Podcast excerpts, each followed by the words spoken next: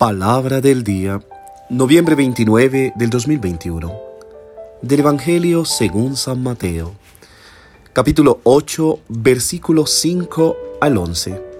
Escuchemos.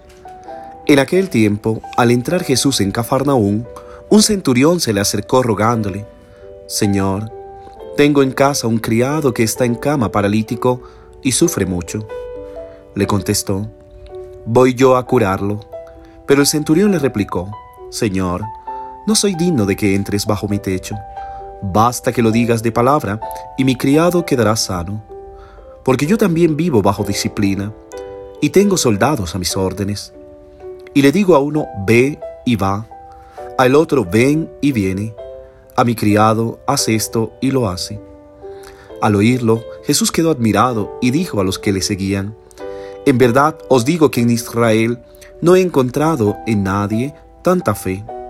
Os digo que vendrán muchos de oriente y occidente, y se sentarán con Abraham, Isaac y Jacob en el reino de los cielos. Palabra del Señor. Gloria a ti, Señor Jesús.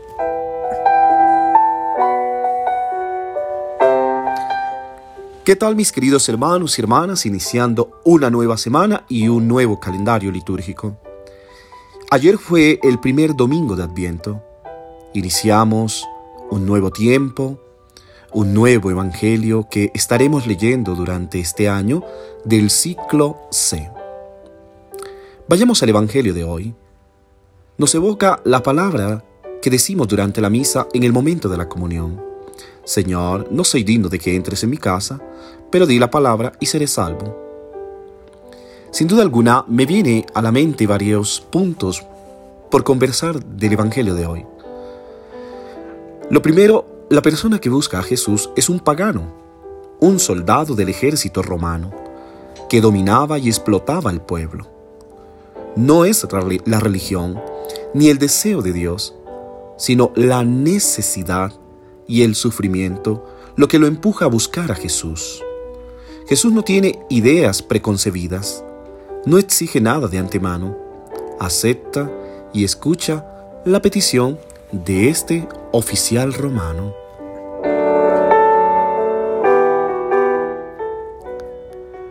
Señor, mi criado yace paralizado en la casa y sufre mucho. Esta gran lección del Evangelio de hoy nos viene de esta palabra inicial pronunciada por el centurión que describía anteriormente su condición pagana paradójicamente no pregunta, sino que le dice a Jesús lo que está viviendo y le entrega a Jesús el sufrimiento de su siervo, que al parecer debe estar especialmente preocupado porque empieza a buscar una solución. Cuando veo el Evangelio así, me pregunto, ¿cuántas cosas nos importan? ¿Cuántas cosas vivimos en nuestros días? Realmente cuando sentimos dolor, buscamos hablar con Jesús? Debemos aprender a contarle todo a Jesús. Para contarle a Jesús sobre nuestro sufrimiento, el sufrimiento de lo que encontramos en el camino, especialmente en el rostro de los hermanos que sufren. Considero, como siempre lo he dicho, cuando tú tengas ganas de gritar, cuando tengas deseo de desahogarte, ves al tabernáculo, al sagrario. Allí Jesús espera por ti. Desahógate, habla con Él, Grítale, si es el caso, todo lo que siente tu corazón. Hoy, el centurión romano va en busca de Jesús porque siente el dolor de su criado. Ojalá aprendamos a sentir el dolor de los hermanos.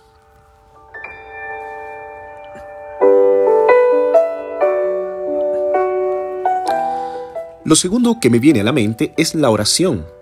Es ante todo esta entrega entrega todo, incluso antes de ser una solicitud. Es una especie de confianza lo que siente este centurión.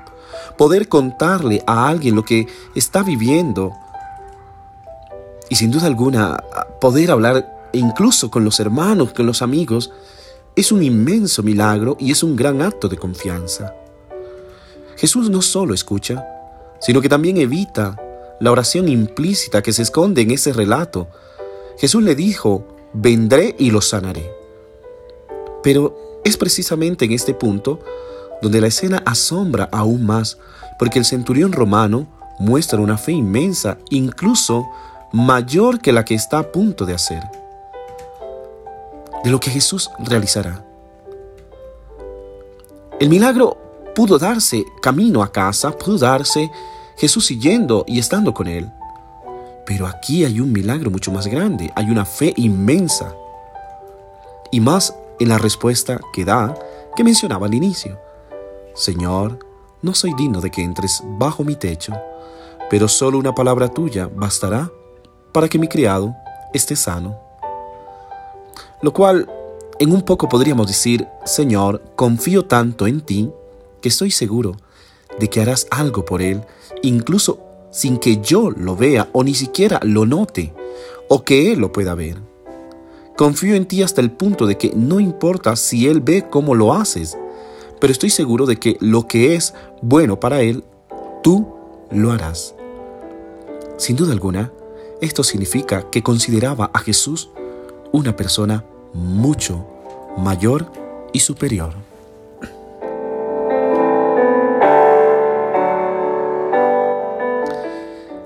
Y lo tercero, creer que la palabra de Jesús contiene una fuerza creadora. Jesús es admirado y alaba la fe del centurión la fe no consiste en aceptar, repetir y adornar una doctrina, sino en creer y confiar plenamente en la persona de Jesús.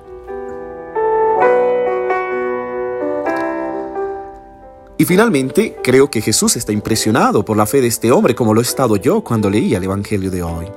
Me impresiona la actitud del centurión, un excluido por ser pagano, por su oficio de soldado romano, que no tendría ninguna participación en la fe ni en, el caminar eh, cristiano, digámoslo así, o judío, que entre otras cosas no es realmente parte de un círculo de creyentes, sino más bien del grupo de opresores, podríamos decir, de Israel.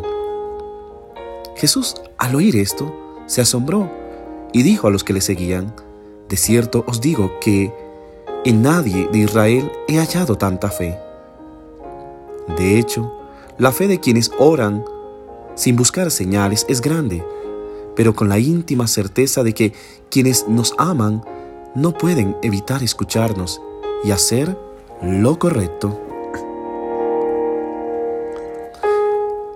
Mis queridos hermanos y hermanas, hoy la invitación es a tener plena confianza en Jesús, a que en los momentos de dificultad podamos buscarlo a Él y saber abandonarnos en Él, como lo ha hecho este centurión con su oración hoy.